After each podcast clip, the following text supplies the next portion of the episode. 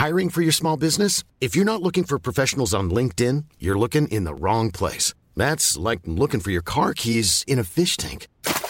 LinkedIn helps you hire professionals you can't find anywhere else, even those who aren't actively searching for a new job but might be open to the perfect role. In a given month, over 70% of LinkedIn users don't even visit other leading job sites. So start looking in the right place. With LinkedIn, you can hire professionals like a professional. Post your free job on linkedin.com slash people today. Halo pendengar GGMI Podcast, baik lagi bersama kita berdua dan masih dalam suasana bursa transfer. Akan ada beberapa rumor tentang kedatangan pemain yang sedang hangat dan ramai diperbincangkan di jagat media sosial termasuk dengan uh, gonjang-ganjing terkait dengan kepindahan uh, De Jong yang akhirnya udah masuk ke bulan ketiga terkait dengan uh, rumor dari mulai bulan Juli sampai dengan sudah September. Nah, sekarang kita mulai dari gosip yang paling hangat nih, yang per malam hari ini uh, ada sebuah rumor yang gue dapet dari uh, siapa namanya Fabrizio Romano terkait dengan merapatnya uh, Adrian Rabiot setelah uh, petingginya MU ketemu sama uh, ibundanya Adrian Rabiot sekaligus juga manajernya untuk terkait dengan kedatangan pemain 27 tahun ke Old Trafford. Gue mau nanya ke Alvin, gimana pendapat lo ketika MU pertama kali dihubungkan dengan Rabiot dan somehow rumornya semakin panas mendekati ini, Vin. Rabiot ya, dia menurut gua biasa aja sih gitu. Dia bukanlah seorang pemain bintang, tapi kalau dibilang pemain yang biasa aja, itu nggak juga gitu. Maksudnya biasa aja dalam arti dia nggak punya kualitas tuh nggak. Cuma menurut gua dia itu kalau nggak salah ya di dua tim terakhirnya di Juve dan di PSG itu kedua tim tersebut tidak mengeluarkan uang sama sekali untuk rekrut dia. Jadi sebenarnya kita adalah tim yang paling rugi ketika mendatangkan Rabiot ini. Ya meskipun ya harganya juga murah 15 sampai 17 juta euro. Cuma tetap aja kalau misalnya based on history itu nol rupiah untuk mendatangkan seorang Rabiot. Itu kalau dari sisi harga. Nah, kalau gue lihat dari sisi permainan sendiri, gue lihat dia itu lebih kepada box to box dan cocoknya mungkin gue bilang dia adalah upgrade dari Scott maupun Fred. Dan atribut terbaik dia kan adalah yang kalau gue lihat yaitu dribble dan juga mungkin physicality-nya. Dan menurut gue dia tidak akan dijadikan sebagai DM tapi dia lebih kepada CM ya pure untuk menambah kualitas di lini tengah yang mana ya daripada McFred yang mending Rabiot. Mungkin itu gitu. Oke berarti memang kalau secara tipikal pemain ya Rabiot nih bukan bukan rated player ya yang gue tangkap dari Alvin kayak iya, iya. kita tidak bisa meng uh, apple to apple kan Rabiot dengan Frank De Jong hmm, meskipun hmm. banyak orang akhirnya membuat sebuah hipotesis kalau sebenarnya Rabiot nih semacam kayak Maron Vela ini tapi di saganya Fabregas gitu kan. Meskipun banyak banyak asumsi yang mematahkan kalau sebenarnya uh, by the plan uh, kalau Rabiot pun datang sebenarnya nggak mau nggak menihilkan kedatangan De Jong juga kalau yang bersangkutan mau ya. Jadi sebenarnya ini bukan subsidiary tapi lebih kepada mm -hmm. complementary gitu kan dan mm -hmm. nanti kita bisa bahas secara detail ya. Tapi gini, kita ngomongin Rabiot secara pemain dia kan sekarang umurnya juga dalam fase yang cukup peak ya, 27 tahun. Kalau mm-hmm. dalam pemain bola nih dua tiga tahun lagi nih akan mencapai titik klimaksnya nih gitu kan. Mm-hmm. Untuk akhirnya kita lihat dia bisa nggak contributing pada uh, apa namanya tim yang dibela gitu. Dan kalau ngelihat secara perjalanan, Rabiot ini kan datang dari akademinya PSG ya, mm-hmm. yang kemudian akhirnya um, main dan juga sebenarnya kalau misalkan secara title dia juga bukan tipe pemain yang nggak ada pengalaman ngeraih juara dia lima kali juara uh, bareng siapa namanya bareng PSG gitu kan. Terlepas PSG juga main di apa namanya uh, Liga Farmer. Cuman berdua oke okay lah untuk sebagai CV dia bisa akhirnya mentereng 227 penampilan uh, skor 24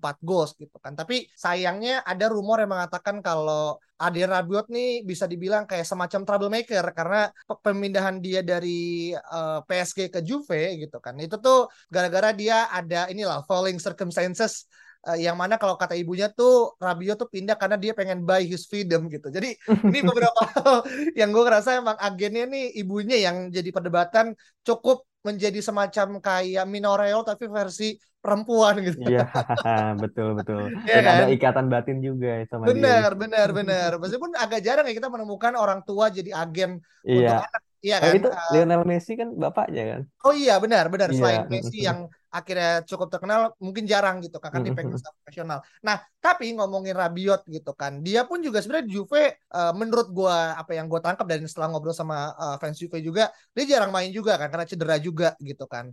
Cuman somehow katanya juga rumor yang gue dapet Ten Hag nih udah ngobrol ternyata lewat phone Hmm. call ya gitu kan. Dan uh, pemain juga keen untuk akhirnya pindah dan kita udah menemukan kata sepakat dengan Juventus di angka 15 sampai 17. Namun. Yang akan jadi masalah gaji yang diinginkan sama Rabiot itu dari ibunya cukup tinggi yang akhirnya membuat Hmm. uh, apa namanya supply demand ini nggak ketemu di, di di titik tengah gitu. Kan. Tapi ibunya yang lebih ambisius ya kayaknya. ibunya kayaknya yang akhirnya pengen banget akhirnya anaknya tuh mendapatkan ya mungkin kita bisa bilang itu kasih ibu gitu kan Ya. cuman lu melihat apa ya MU yang belum selesai dengan saganya De Jong saganya Ronaldo ditambah saganya dengan ibunya apa namanya Rabiot ini gimana lu ngeliatnya Vin? Iya gimana ya namanya campur tangan agen ini wajar banget terjadi di mana pun. Apalagi ditambah agennya adalah ibunya sendiri gitu. Ini udah Ya, pasti dia berperannya sebagai double agent gitu. Agent sebagai ag- football agent dan juga agent sebagai orang tuanya gitu. Yang hmm, mana dia pasti menginginkan yang terbaik untuk anaknya. Dia tahu benar. persis beta- eh, bagaimana kualitas anaknya menurut dia Ya, dan dia yakin bahwa anaknya pantas dihargai. Kalau yang gue baca nggak mau kurang dari 140 ribu euro atau 7 juta setahun. Itu mahal men hmm, menurut gua ya. Itu ya, iya, untuk iya. ukuran pemain yang apa ya eh, nggak bintang-bintang banget itu cukup mahal.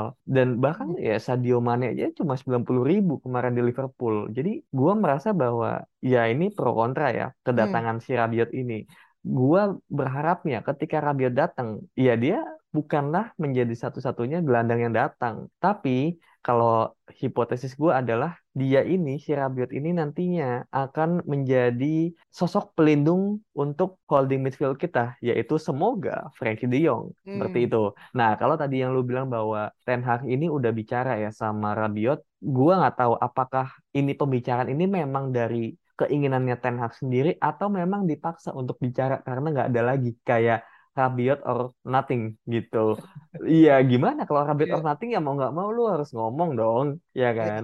Dan hmm, apalagi kita juga tahu bahwa track record dari kita kalau ada yang berbicara macam-macam di media itu bakal langsung di-cut kasarnya gitu. hmm, Kita tahu Ralf hmm, Rangnick, em, ya board nggak suka karena dia belak-belakan di media dan dia membocorkan segalanya di media dan itu yang bikin dia akhirnya di apa ya kayak dikasih kayak eh, PR uh, how to apa how to talk to media gitu. Nah bayangkan hmm. aja gimana kalau Ten Hag kayak gitu, lu dikontrak tiga tahun nggak mungkin kan lu mecat lagi. Jadi menurut gua iya mungkin gua gua cukup apa ya ya 50-50 lah. Ada kemungkinan bahwa Ten Hag ini juga di briefing oleh pihak ini bahwa ya kita harus menjaga reputasi klub di depan media kayak gitu. Hmm, Jadi see. kita kita tetap menurut gua nggak bisa percaya dengan apa pun yang media, apalagi meskipun ya meskipun ini dari omongan Ten Hag sendiri itu sebetulnya kita nggak pernah tahu apa yang terjadi di belakang layar. Iya, iya, iya, benar. Eh, ba- makanya ya ngomongin masalah rumor-rumor ini apa yang kita sampaikan nih setiap jam nih bisa berubah gitu kan. Hmm, Iya kan, karena nggak ada yang benar-benar bisa kita jadikan patokan gitu. Even kalaupun akhirnya kita berkaca pada kita ngambil dari David Ornstein ataupun dari Fabrizio gitu kan, tapi pasti ada layer-layer yang akhirnya nggak bisa kita lihat secara publik membaca sebuah rumor. Tapi ya, selain ya fans ya, kita hanya menikmati kan dan enjoy supaya hasil akhir sesuai dengan ekspektasi gitu. Tapi balik kepada Rabiot ya, em, dia ini kan sebenarnya udah empat tahun ya ngabisin karir ya di Juve semenjak eh, sampai gitu kan dan sebenarnya kalau dibilang bagus atau enggak ya kita bisa perdebatkan secara apa data statistik yang akan gue sampaikan juga tapi sebenarnya kalau kita ngomongin masalah eh, eh, Serie A tahun 2021 2022 ya ini penampilannya dia main 32 kali 0 gol dua assist gitu kan dengan passing akurasinya 83%. Nah, kalau kita bandingin dengan midfield karena kan tadi kan sebenarnya kan banyak orang akhirnya beranggapan dan lu juga sampein kalau kedatangan Rabiot ini sebagai uh, pengganti ya yang bisa dibilang satu level lebih bagus dibandingkan uh, McTominay di nomor 8 tapi kalau kita ngomongin gol ada Rabiot berada di posisi paling akhir uh, di bawah bahkan di bawah uh, Van de Beek Asis ada di peringkat dua terbawah gitu kan. Terus kemudian minutes per goal bahkan dia tidak ada, nggak masuk ke dalam uh, top 4 gitu kan dibandingkan mm -hmm. sama MU lainnya. Minutes per goal or assist, uh, Adi Rabiot hanya satu tingkat di atas McTominay dan kalau chance created dia itu berada di peringkat kedua sebelum uh, Donny van de Beek. Jadi sebenarnya kalau kita ngelihat uh, chance ya gitu kan, eh sorry uh, stats gitu, iya dia nggak juga nggak mentereng-mentereng banget gitu.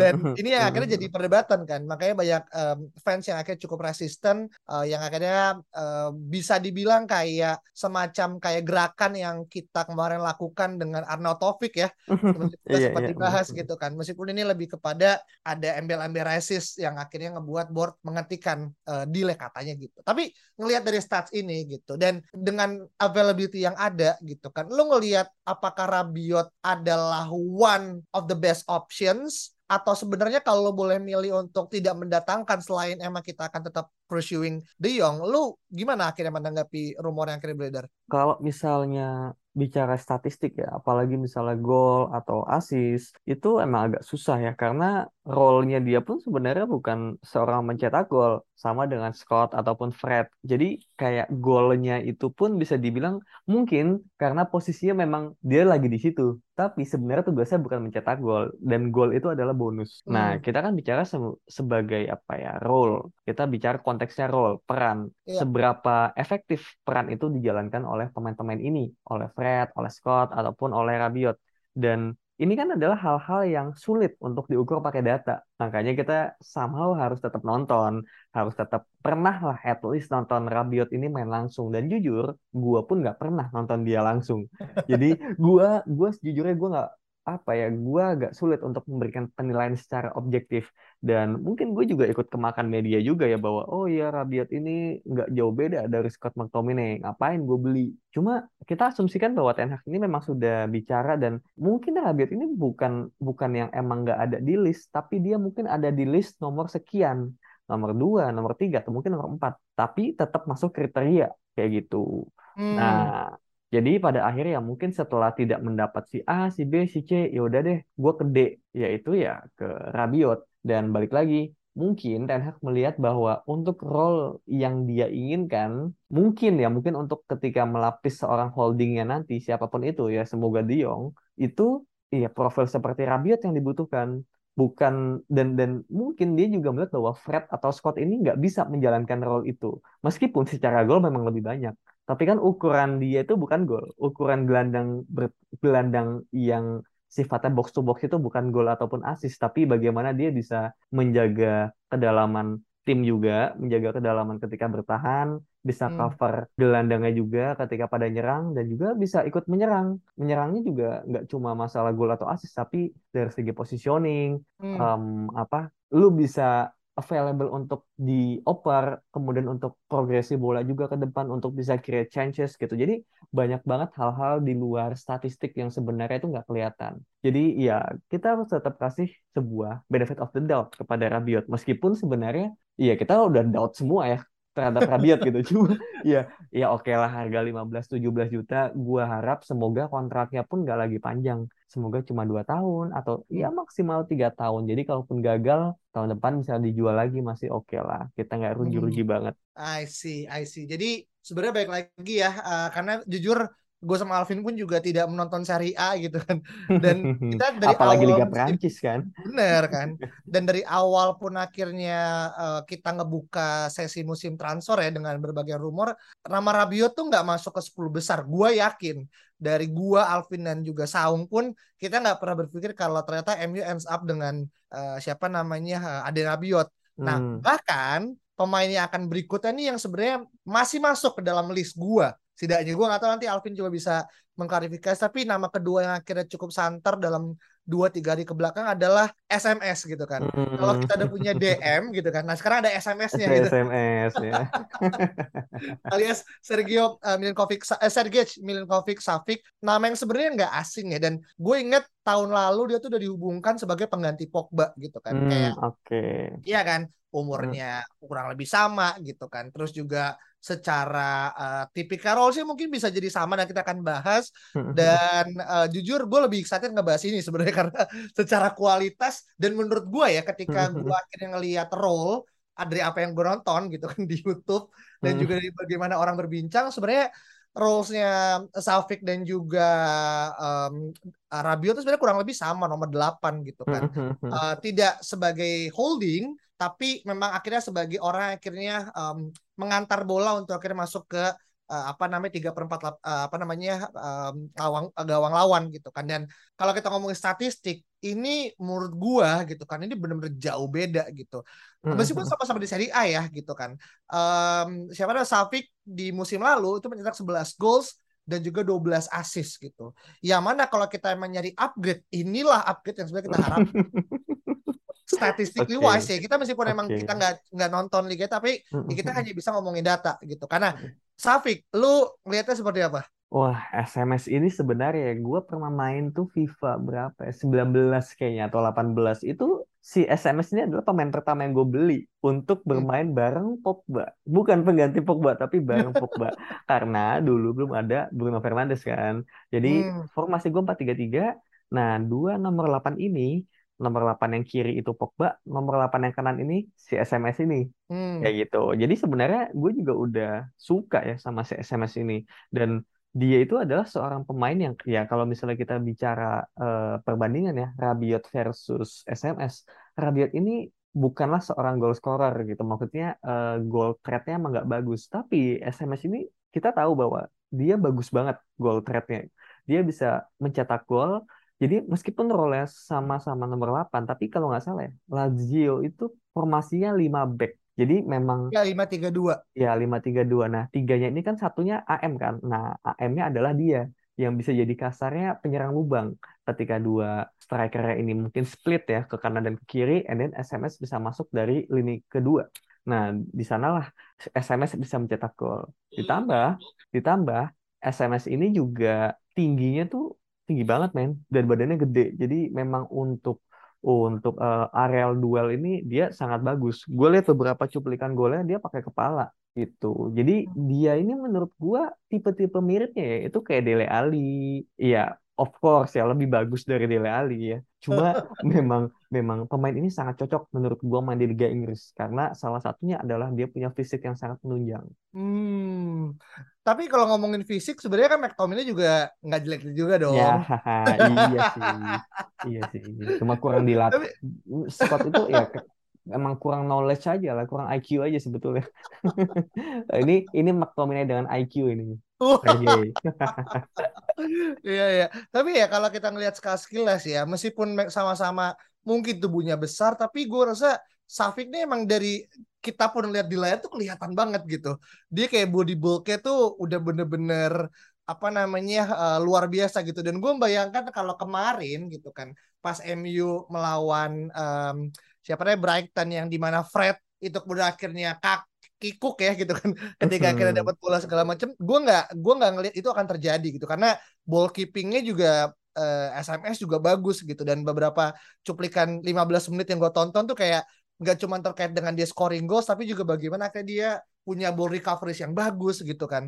Dan ini akhirnya menjadi sangat mahal karena apa namanya penampilan dia di liga di Italia pun juga tidak apa namanya meskipun Lazio juga bukan tim yang akhirnya kita bisa anggap sebagai title contender ya uh, di luar dari Inter Inter AC Milan dan juga Juventus tapi menurut gue dengan harga di angka 50 eh, 68 juta pounds gitu apakah lu akhirnya mau untuk menebus dia sebagai pemain yang kalaupun akhirnya uh, kita harus lihat dia adalah pengganti De Jong, apakah menurut lu ada langkah yang tepat, Vin? Hmm, enggak sih. Kalau misalnya sebagai pengganti De Jong ya, ya sangat tidak tepat. Karena again, Frankie De ini adalah pemain yang menghubungkan antara lini belakang dan lini depan. Dia di tengah dia jemput bola ke belakang, and then dia progresi bola ke depan, either dengan passing ataupun dengan dribbling. Kalau SMS dia ini lebih ke apa ya? Penyelesai peluang, tapi memang dia uh, posisinya di gelandang, di tengah. Cuma dia lebih ke penyelesai peluang gitu. Dia di final third, dia sangat berbahaya. Dia mirip Donny van de Beek bisa dibilang gitu. Cuma memang dengan goal threat yang jauh lebih besar dan physicality-nya juga jauh lebih kuat kayak gitu. Jadi kalau misalnya ya kita lihatlah Van de Beek kalau main jadi DM itu nggak bagus karena dia memang bukan di situ. Sama kayak Sergei Milinkovic Savic ini. Kalau misalnya dia dipasang jadi DM atau di double pivot, ya bisa mah bisa-bisa aja. Cuma apakah maksimal? Menurut gue sih enggak. Jadi memang Hmm. kita harus melihat dulu gitu kebutuhan kita apa. Dan menurut gue SMS ini bukan yang kita butuhkan untuk saat ini. Ada posisi-posisi yang jauh lebih urgent lagi, yaitu DM. Yang mana Hmm. DM ini adalah DM yang perannya itu holding midfield yang dia harus bisa ikut membantu serangan dari belakang layaknya Michael Carrick kayak gitu. Hmm. Berarti Jadi ini kayak ini ya, kayak semacam kayak metronom ya. Akhirnya orangnya dicari gak sih yang akhirnya gue tangkap? betul, betul, betul. Memang memang pro- pro- problema kita kan dari dulu itu. Nah, nanti kalau si DM holding midfield ini juga udah solve, let's say Frankie De Jong, kita mau beli SMS ini boleh buat pengganti eh, Scott dan Fred. Let's say kita dapat Rabiot, dapat De Jong dan dapat S- eh, udah dapat Rabiot sama sama sama eh, Frankie. Kita mau jual Fred sama Scott juga nggak apa-apa. Karena nanti and then kita bakal datengin SMS. Jadi nanti gelandang kita tuh eh, SMS, Rabiot dan juga De Jong dan itu sangat bagus menurut gua. Hmm. Bruno? Iya, Bruno bisa di kiri sih. Oh iya iya iya iya. Kirain udah lupa kan. Iya, iya. Yang lama dibuang kan? Enggak. Iya iya. Tapi ini terlalu ini ya, terlalu utopis ya mau melihat Oh akhirnya iya, De memang, memang. eh, SMS dan juga Rabiot datang dalam satu termin waktu. Kita lupa kalau pemilik kita adalah Glazer gitu. Iya, bener sih. Eh, eh, Tadi barusan kayak lagi main FIFA sih. Iya benar benar. Oke, nah ini eh, pemain yang akhirnya masih dipantau ya. Eh, makanya kan kemarin dia bilang udah mulai preparing for a bid lah segala macam, tapi landai lagi rumornya terus nanti naik lagi dan kita akan terus berprogres gitu karena em, apa namanya, masih bursa transfer masih akan buka sampai dengan September yang kedua gitu. Nah sekarang mungkin kita akan coba ngebahas eh, atau mengupas transfer-transfer kecil ya yang akhirnya eh, hadir tapi nggak sebegitu berisik dibandingkan dua yang tadi gitu kan. Kita mulai dari karena kita gagal mendatangkan eh, striker ya eh, yang akhirnya berlabuh ke saudara sendiri gitu kan dari R, dari RB Salzburg ke FD Leipzig gitu. Gue nggak tahu Hmm. gimana akhirnya pemilikan dan gimana segala macam. Cuman kita gagal lah mendatangkan em, yang bersangkutan. Gue malas sebut namanya gitu. Iya. Akhirnya Soalnya udah eh, kita bahas juga kan waktu Iya itu kan. kan. Aduh. dan akhirnya sekarang berpindah ke another player yang sebenarnya kalau secara perjalanan nggak jauh beda dengan eh, Rabiot juga gitu. Bedanya ini jauh lebih bersilau ya karena ada uang akhirnya terlibat gitu kan. Kalau tadi kan 0-0 terus tiba-tiba 20 gitu kan. Nah ini akhirnya kita dikaitkan dengan Alvaro Morata gitu. Aduh. Aduh.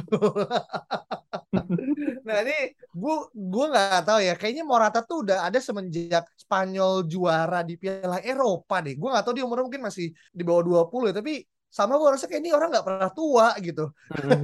Gue kira udah seangkatannya Suarez gitu. Tapi lu ngelihat eh, Morata yang akhirnya dikaitkan dengan MU, apakah sudah sedesperate ini kah? Akhirnya harus membuka kunci terakhir dan gue mengingat kayak ini nggak ada beda sama dulu musim lalu kita dikaitkan dengan eh, siapa namanya Joshua King sebenarnya Iya. gitu. Joshua King pilihannya kan cuma dua strikernya. Joshua King atau Igalo kan? Iya. Iya, gua aja bingung. Anjir ini nggak ada pemain lain apa gimana? Kayak gimana lu ngelihat eh, siapa namanya Morata? Hmm, Morata, iya bener sih kayak somehow sejak Frankie De Jong saga ini udah mulai beralih ke London ya ininya. Eh, angin ya udah mulai ke London, and then Benjamin Sesko juga. Kok kayaknya waktu itu udah mulai ke South eh, ke mana ke Leipzig. Itu Mm-mm. kayak udah mulai bermunculan nama-nama yang aneh. Contohnya Alvaro Morata and then ada SMS SMS nggak aneh sih cuma kayak kok baru kedengeran sekarang. And then yang paling aneh ya itu Rabiot dan juga Arnautovic itu kalau itu beneran terjadi itu menurut gua yang menurut gua ya apa ya nggak seharusnya ini ini terjadi di klub sebesar MU yang mana harusnya tim scout ini udah align dengan pelatih bahwa lu tuh mau bermain seperti apa butuh pemain seperti apa dan lu bikin list 1 sampai sekian. Nah tapi yang gue tangkap ini kayaknya emang mereka nggak align aja. Ten Hag dan tim scout itu nggak align. Jadinya ya udah kalau misalnya Ten Hag ini targetnya udah nggak bisa didapat ya target satu atau duanya ya udah lu masuk ke target klub yang mana itu sebenarnya nggak cocok dengan target Ten Hag itu sendiri gitu sih jadi menurut gua Morata itu nggak banget lah Enggak banget lah. nggak lah orang dia jadi Chelsea aja kayak gitu Hmm. I see. Bahkan sebagai bahasa orang mungkin bingung ya Morata tuh sebenarnya klubnya tuh di mana sekarang karena ada yang bilang dia masih kontraknya sama Juve, ada yang bahkan bilang dia tuh masih Madrid gitu. Hmm. Ada yang bilang katanya kayak oh dia tuh di antara ATM dan juga Chelsea gitu karena hmm. seringnya pindahnya ini ya akhirnya kalau bahasanya Gen Z ini dia nih ini ya apa namanya kayak ala-ala apa namanya uh, orang yang kerja tapi baru setahun dua tahun tuh udah pindah gitu. Iya. bener bener bener. Entah karena nggak nyaman dengan uh, apa pekerjaan ataupun uh, tempat kerjanya atau dia emang nggak aja gitu yang tidak masuk dalam plan yang akan diminta oleh tim. Tapi ternyata setelah gue cek dia nih umurnya ternyata masih 29 tahun ya. Gue kira itu udah yeah. sampai 30-an gitu kan.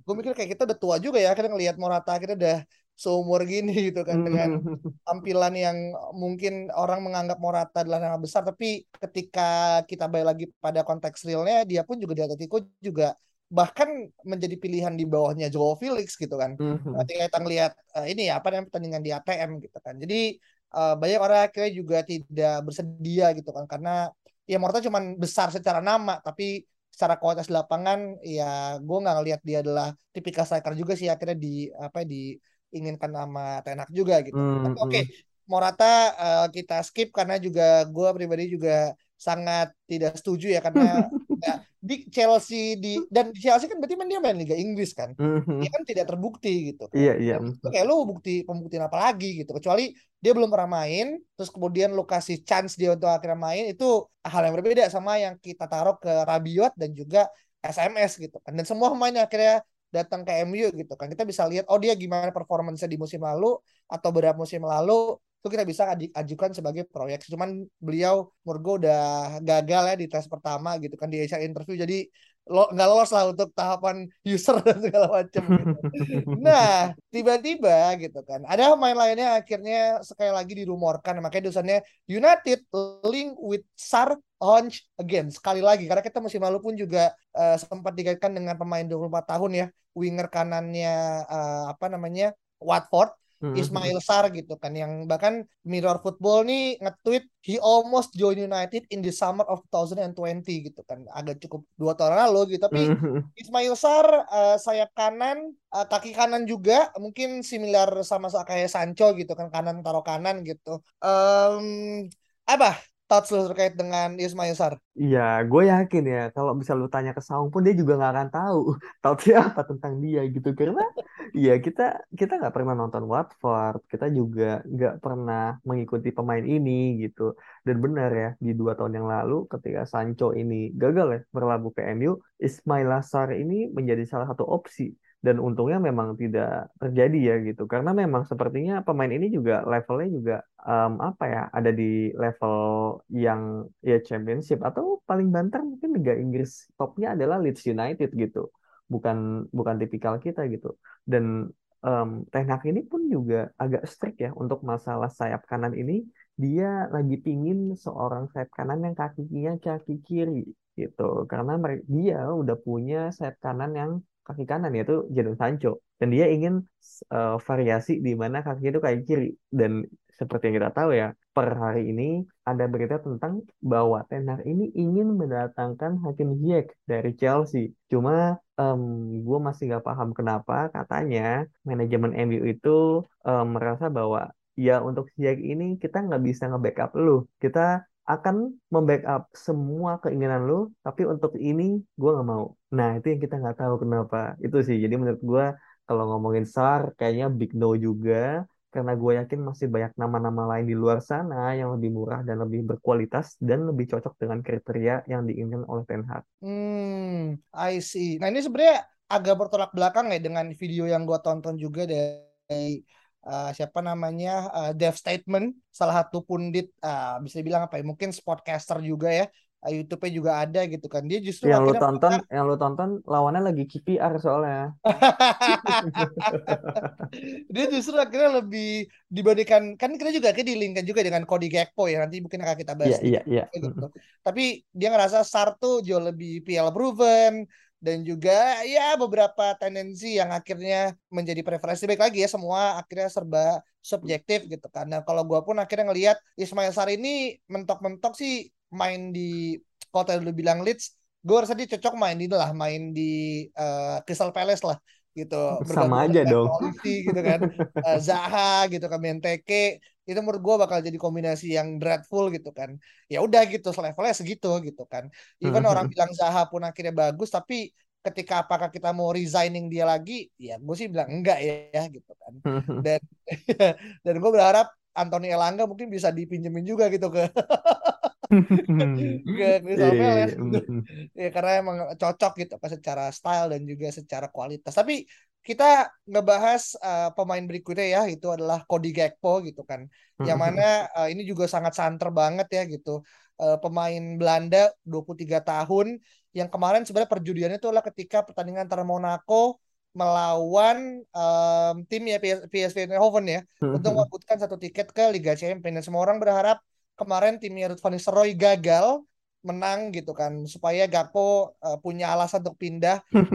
Ke MU eh sayangnya malah menang gitu kan dengan skor kalau nggak salah tiga dua ya. Uh, gue nggak tahu dia golin apa enggak cuman pupus. Meskipun kita bisa bilang tapi kan akan lawan Rangers gitu kan. Cuman ya gue bisa bilang kalau Monaco aja bisa dikalahin Rangers pun kenapa enggak gitu. Jadi chance untuk akhirnya pindah agak sulit kecuali emang dia akhirnya push apa namanya uh, for the transfer move gitu kan. Tapi Cody Gakpo uh, dia main di sayap kiri ya uh, kaki kanan gitu kan. Dan banyak orang bilang ya dia another Rashford lah gitu dengan tipikal yang kurang lebih sama gitu. Lo ngelihatnya apakah benar rumor yang bilang kalau Gakpo just another apa namanya Holland ada Rashford? Hmm. Um, kalau it's just itu ya gue gua nggak bisa bilang kayak gitu ya. Cuma kalau misal karena gini, karena dia tuh memang dia bermain dari kiri dan uh, dia pemain yang cukup cepat tapi dia juga fasih bermain sebagai striker. Dan gue juga sering lihat ya dia tuh di fotonya dia menjadi kapten. Jadi kayak maybe ada sifat kepemimpinan yang Rashford tidak punya tapi dia punya. Makanya dia jadi kapten. Dan um, masalah versatility ini kan juga adalah salah satu hal yang diinginkan oleh pelatih kita ya Erik ten Hag.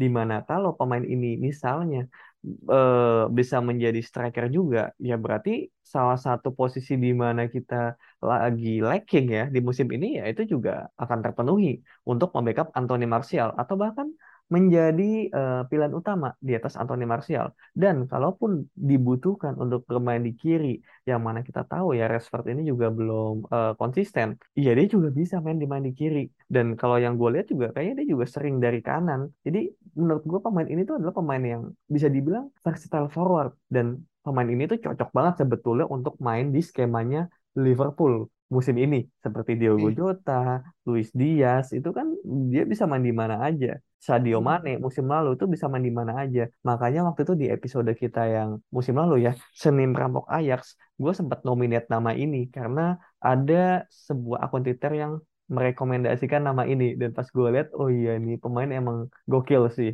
masih muda versatile dan dia juga menjadi kapten juga. Hmm, I see. Uh, gue nggak tahu ya terkait dengan kaptennya emang hmm, apakah iya, dia makanya. punya uh, ke, emang kapasitas mungkin selayaknya Delik ketika usia 19 tahun memimpin Ajax gitu kan? Atau memang ini lebih kepada strategi untuk uh, meningkatkan nilai jual? Kan banyak ya akhirnya orang menang yang kayak kita bilang itu kan uh, kita menaruh ban kapten ke Maguire mungkin konspirasi supaya dia bisa dijual lagi gitu kan dengan harga yang tidak miring gitu kan. Dan kita nggak pernah tahu gitu kan. Tapi sih gue yakin dia emang punya potensi dan banyak orang akhirnya mengaitkan dia ini akan menjadi rebornnya Robin van Persie gitu kan. Mm-hmm. Uh, iya katanya gitu gitu. Dan kalau lihat statsnya musim lalu dia main 47 games dengan cetak 21 goals yang mana menurut gue berarti hampir dua setiap dua laga sekali dia mencetak satu gol gitu kan baik itu dari penalti maupun dari open play gitu. Dan uh, terkait dengan uh, Cody Gakpo sendiri gitu kan. Dia itu ternyata satu agensi yang sama Vin dengan Erik Ten Hag gitu kan. Yang mana menurut hmm. ini uh, mungkin coincidence ya. Uh, cuman ini kan satu hal yang akhirnya kita bisa lihat Dutch Connection satu agensi connection dua gitu. Yang ketiga gue yakin fans Ayak akan sangat senang kalau kita ngesain Gakpo karena akhirnya persaingan untuk di era divisi semakin lebih mudah. Bener sih. Iya, Jadi iya. itu kan yang akhirnya diincar untuk akhirnya kita seni merampok Ajax. Kita pun juga akhirnya menambahnya dengan merekrut pemain lainnya akhirnya iya, bisa kita rampok tapi kita bantu juga kan ya. Bener, kita kan kayak Robin Hood kan. Iya benar. Oke, tapi dengan uh, gue lihat ya untuk terkait dengan harganya dia itu berada di angka 30 sampai 40 ya gitu kan. Yang mana uh, untuk pemain 23 tahun dan juga mungkin punya masa depan yang cukup cerah dan dia juga mungkin akan ngincar main di apa namanya um, Piala Dunia ya untuk di akhir tahun gitu kan. Dan lo ngeliat apakah itu angka yang tepat untuk mendatangkan pemain sekelas Cody Gakpo? Hmm, sebenarnya kalau misalnya 30-40 masih reasonable sih kalau udah 50 60 70 kayak Sesko itu juga gue udah udah sebenarnya mempertanyakan ya itu udah too much menurut gue.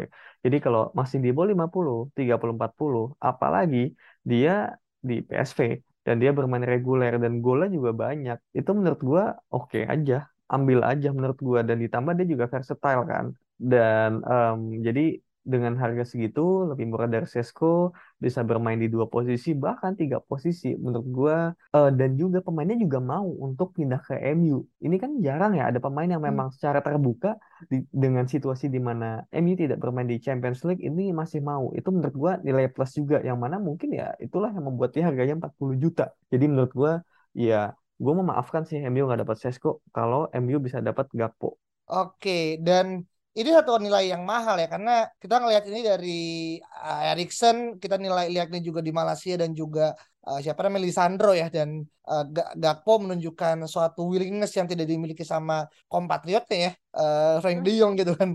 Yang mana bermain untuk badge gitu kan yang emang sedang dicari dengan ketika ini sedang struggling untuk uh, kembali ke puncak dan uh, kita ngelihat di usia yang sangat uh, masih cukup belia 23 tahun gitu kan. Dan picknya juga mungkin masih bisa kita lihat 4 5 tahun lagi 30 40 sih is a good investment ya uh, karena dia punya leadership dia juga akhirnya versatile baik lagi itu yang mahal dan saat yang ketiga ada pasti ya Dutch connection menurut gue itu hal yang nggak bisa dibeli uh, di pemain-pemain lain sih dan itu aja teman-teman uh, terkait dengan rumor uh, MU untuk pertemuan uh, podcast kali ini kita ketemu lagi pada next Report then. Bye bye. Hey, it's Paige DeSorbo from Giggly Squad. High quality fashion without the price tag? Say hello to Quince. I'm snagging high end essentials like cozy cashmere sweaters, sleek leather jackets, fine jewelry, and so much more. With Quince being 50 to 80% less than similar brands. And they partner with factories that prioritize safe, ethical, and responsible manufacturing. I love that. Luxury quality within reach. Go to quince.com slash style to get free shipping and 365 day returns on your next order. Quince.com slash style.